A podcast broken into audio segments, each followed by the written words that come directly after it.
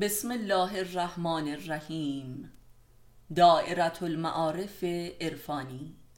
جلد اول مجموعه مقالات. معلف استاد علی اکبر خانجانی. فصل اول فلسفه آدم و حوا. خودشناسی جنسی. فلسفه شهوت جنسی. سرنوشت سازترین راز زناشویی نیاز و رابطه جنسی همان عنصری از هستی است که جان را در جهان عینیت بخشیده و توسعه و تکامل می دهد. جان آن گوهری هستی جهان است که موجودات را باطنا به هم مربوط می کند و لذا گوهری اتحاد است و نیز تولید مثل مثل خود را تولید کردن ویژه جان است که قلم رو به استمرار و جاودانگی می باشد. و اما آن گوهر از جان که موجب تحرک و عامل ارتباطی شدید می باشد قوه شهوت جنسی است.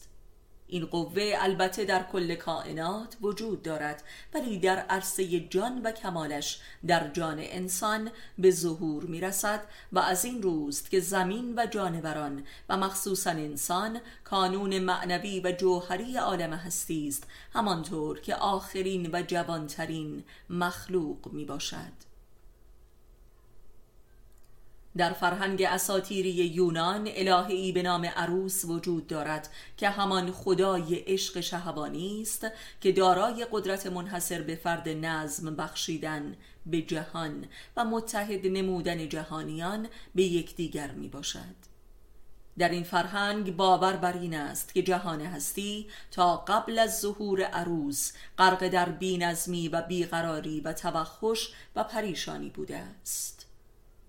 عروس همان عروس در زبان آریایی و عروش در زبان عبری می باشد می‌دانیم که خداوند پس از تکمیل خلقت جهان در شش روز تکوینی یا آسمانی بر عرش نشست و به نظارت و فرماندهی جهان و ساماندهی جهانیان پرداخت یعنی در واقع عرش نشین شد. عروس و همچون عروس نقاب بر رخ کشید تا نامحرمان قادر به دیدار او نباشند. در اساتیر هندو نیز مشابه چنین عروسی بر عرش هستی نشسته و فرمان میراند وجود دارد که کریشنا نامیده می شود که نام دیگری در زبان پهلوی است که عریشاست که ارشیا تلفظ شده است. جالب این که کریشنا یک زن جوان است که در کنار او یک مرد جوان مسلح به نام آرجونا قرار دارد که اراده اش را به اجرا می‌گذارد و در تحقق آن می جنگد و گویی همچون داماده است. از این مفاهیم اساتیری که بگذریم تجلی آن را بر روی زمین.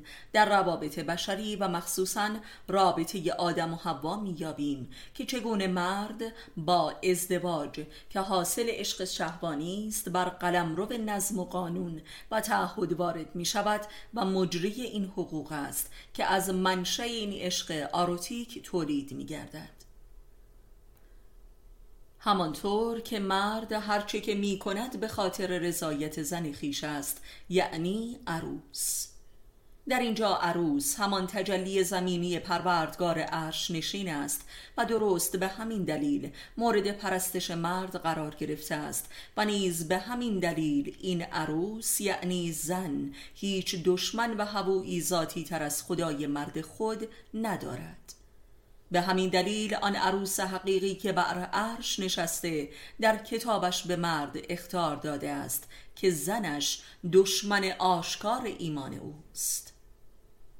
مرد اصلا فقط به علت عشق شهوانی تن به ازدواج و تشکیل خانواده می دهد و لذا اگر در این رابطه از قانون آسمانی آن عروس عرش نشین که ذات این عروس زمینی است پیروی نکند و بازیچه بلحوثی های این عروس مجازی شود یعنی ذات عروس یا عشق شهوانی را که همان امر به نظم و قانون مندی است به تباهی کشانیده و مقصود عروس را ادا نکند عروس را از دست می دهد هم در زمین و هم بر عرش.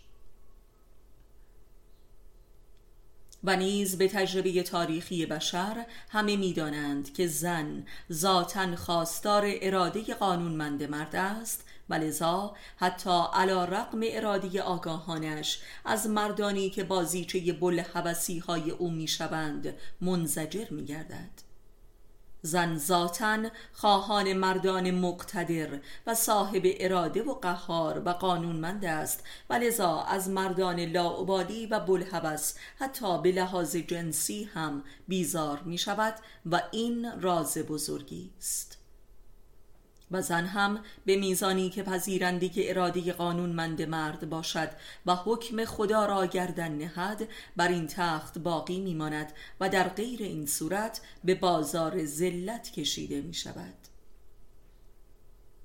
و اما شهوت جنسی در همخوابگی به فعل و کمال می رسد که قایت این واقعه لحظه خروج اسپرم از مرد می باشد که اوج لذت جنسی را برای طرفین به همراه دارد و اساس تولید مثل و استمرار بر روی زمین را پدید می آورد و این رابطه دوگانه را مسلس می کند که نخستین شکل موجود یافته و پایدار است و اساس قانونمندی و سازمان دهی می باشد. جالب این که در زبان یونانی این لحظه اوج لذت جنسی را ارگاسم مینامند که از مستر ارگ به معنای سازماندهی می باشد.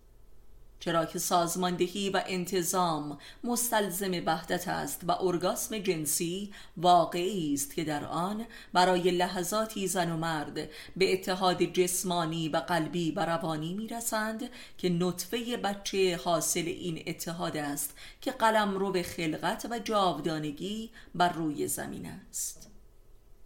و لذا کودک پس از تولدش قلم روی هماهنگی و اعمال و احساس مشترک زن و شوهر است که این هسته اولیه مدنیت و تاریخ می باشد پس واضح است که شهوت جنسی در زن و مرد دارای ذات توحیدی و امر به نظم و قانونمندی است و ذاتا هدفی جز اجرای احکام خدای عرش در بشر ندارد. ولذا اگر این مقصود برآورده نشود این میل به سوی قحطی می رود و موجب تباهی و فروپاشی فرد و خانواده و تمدن بر روی زمین است. همانطور که امروز شاهد چنین وضعی در جهان هستیم که هم جنسگرایی ها و عقیم شدگی ها و جنون های جنسی واضحترین نشانه انهدام عروس در بشر است که استمرارش موجب اقتشاش و توحش و جنون بشریت است و شیرازه تاریخ و تمدن را از هم میگسلد. پس شهوت جنسی ظهور ذات قانونمندی و حکم خدا در وجود بشر است و تار و پودش تماما از حقوق است همانطور که پیامبر اسلام میفرماید عشق تماما آداب است.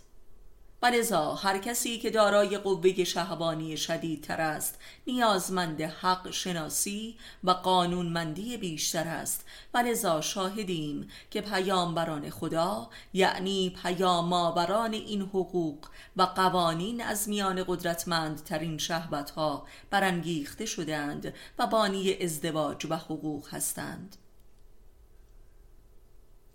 همانطور که پیامبر اسلام میفرماید ما پیامبران همچون خروس سفید دارای قدرت شهوات هستیم. بنابراین مردانی که شهوانی تر هستند و همچنین زنان شهوانی اگر مؤمنانی مرید حق نشوند تبهکارانی دیوانه می‌شوند. بنابراین حقوق بشر بر روی زمین بر اساس حقوق زناشویی است. پس واضح است که حقوق بشر مورد ادعای تمدن غرب که امر به عشق غیر متحد و آزادی جنسی و انهدام ازدواج است حقوق بشر ضد حقوق بشر است. همانطور که در عمل جنسی هم مرد است که بر زن وارد می شود به لحاظ ارادی و فکری و روانی هم چنین است. و لذا در هر عمل جنسی روحی از امر خدا و حقوق الهی بر نفس زن وارد شده و او را در زندگی قانون پذیر می سازد لذا اگر خود مرد حق شناس و قانونمند نباشد بدون شک بلحبسی و هر مرج و کفر را در زن القا می کند. پس واضح است که دین و حق شناسی و وظیفه دانی در زن محصول مرد پذیری و تمکین جنسی می باشد که کمال این پذیرش در زن نیز به صورت ارگاسم عمل می کند. در حقیقت در ارگاسم زنانه امر و اراده مرد به قلب زن که کانون اراده اوست منتقل می شود و زن را به قوانین الهی مؤمن می سازد بنابراین عدم تمکین جنسی از جانب زن که واضح ترین نشانه اش عدم ارگاسم زن است به معنای دین ناپذیری قلبی اوست و لذا در حکم دینی همین یک دلیل می‌تواند علت طلاق او شود همانطور که به لحاظ عرفی هم منجر به طلاق می شود زن به میزانی که به شوهرش در تحقق کامل و مطلوب این رابطه یاری میرساند دین پذیر می شود پس کل سرنوشت زن در گرو همین امر است که علت العلل ازدواج بوده است. پس سرد مزاجی جنسی زن عین دین ناپذیری اوست و به تحقیق مسلم است که این زنان فقط در قبال شوهر خود چنین هستند. پس این سرد مزاجی زمینه انحراف اخلاقی و خیانت است. ولی اگر شوهر کافر و حق نشناس باشد و زن مؤمن باشد البته این سرد مزاجی بر حق است و رابطه جنسی موجب نابودی ایمان زن می شود. این است که خداوند در کتابش میفرماید که مؤمنان بایستی با مؤمنان ازدواج کنند و کافران هم با کافران. پس زن مؤمن اگر دارای شوهر کافر باشد ایمانش را از دست می دهد و میل به فسق پیدا می کند و در این صورت طلاق امری واجب است. پس واضح شد که دین زن تماما از کم و کیف رابطه جنسی با شوهر و ماهیت شوهر است و نیز این که یک رابطه جنسی متقابلا رضایت بخش واضح ترین نشانه سلامت دین و دنیای زناشویی می باشد و بالعکس نیز. ارگاسم جنسی متقابل در زناشویی واضح ترین نشانه سلامت و صداقت و همدلی و سعادت زناشویی است. این ارگاسم مخصوصا در زن تنها نشانه بدیهی و اجتناب ناپذیر در دین پذیری و ایمان قلبی و خداپرستی زنانه است در صورتی که یک ارگاسم محبلی و کاملا طبیعی باشد. زنی که در رابطه با شوهرش دارای ارگاسم طبیعی نیست بدان معناست که به شوهرش دل ندارد و هم سرنوشت او نیست. بلکه کلام آخرین که مرد از طریق انتقال اسپرم خود به رحم زن در حقیقت اراده خود را به او منتقل می کند چه نطفه ای بسته شود و چه نشود. و بدین طریق با یکدیگر همدل و همراه می شوند و این جاودانگی رابطه آنهاست.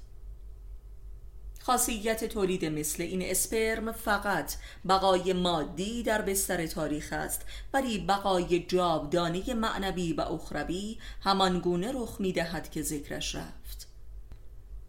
پس بهتر درک می کنیم که روش های پیشگیری از بسته شدن نطفه و سقط جنین چه خیانت نابود کننده ای به زناشویی و مخصوصا زن است. و لذا امروز بسیار به ندرت شاهد یک زن و شوهر همدل و همسرنوشت هستیم و این است راز انهدام خانواده که زمینه انهدام بشریت است. و اینکه نطفه ای که سقط می شود در واقع جاودانگی روح زناشویی است که سقط می شود و اما آن زنانی که به هر دلیلی رحم خود را خارج می کنند در واقع رحم و رحمت خدا را که همان جهان عشق و همسری و همدلی است از وجود خود برمیاندازند. آخر و زمان عرصه عیان کردن اسرار نهان است. تا دیگر هیچ بهانه ای برای بدبخت بودن در میان نباشد و کسی نگوید که نمی‌دانستم.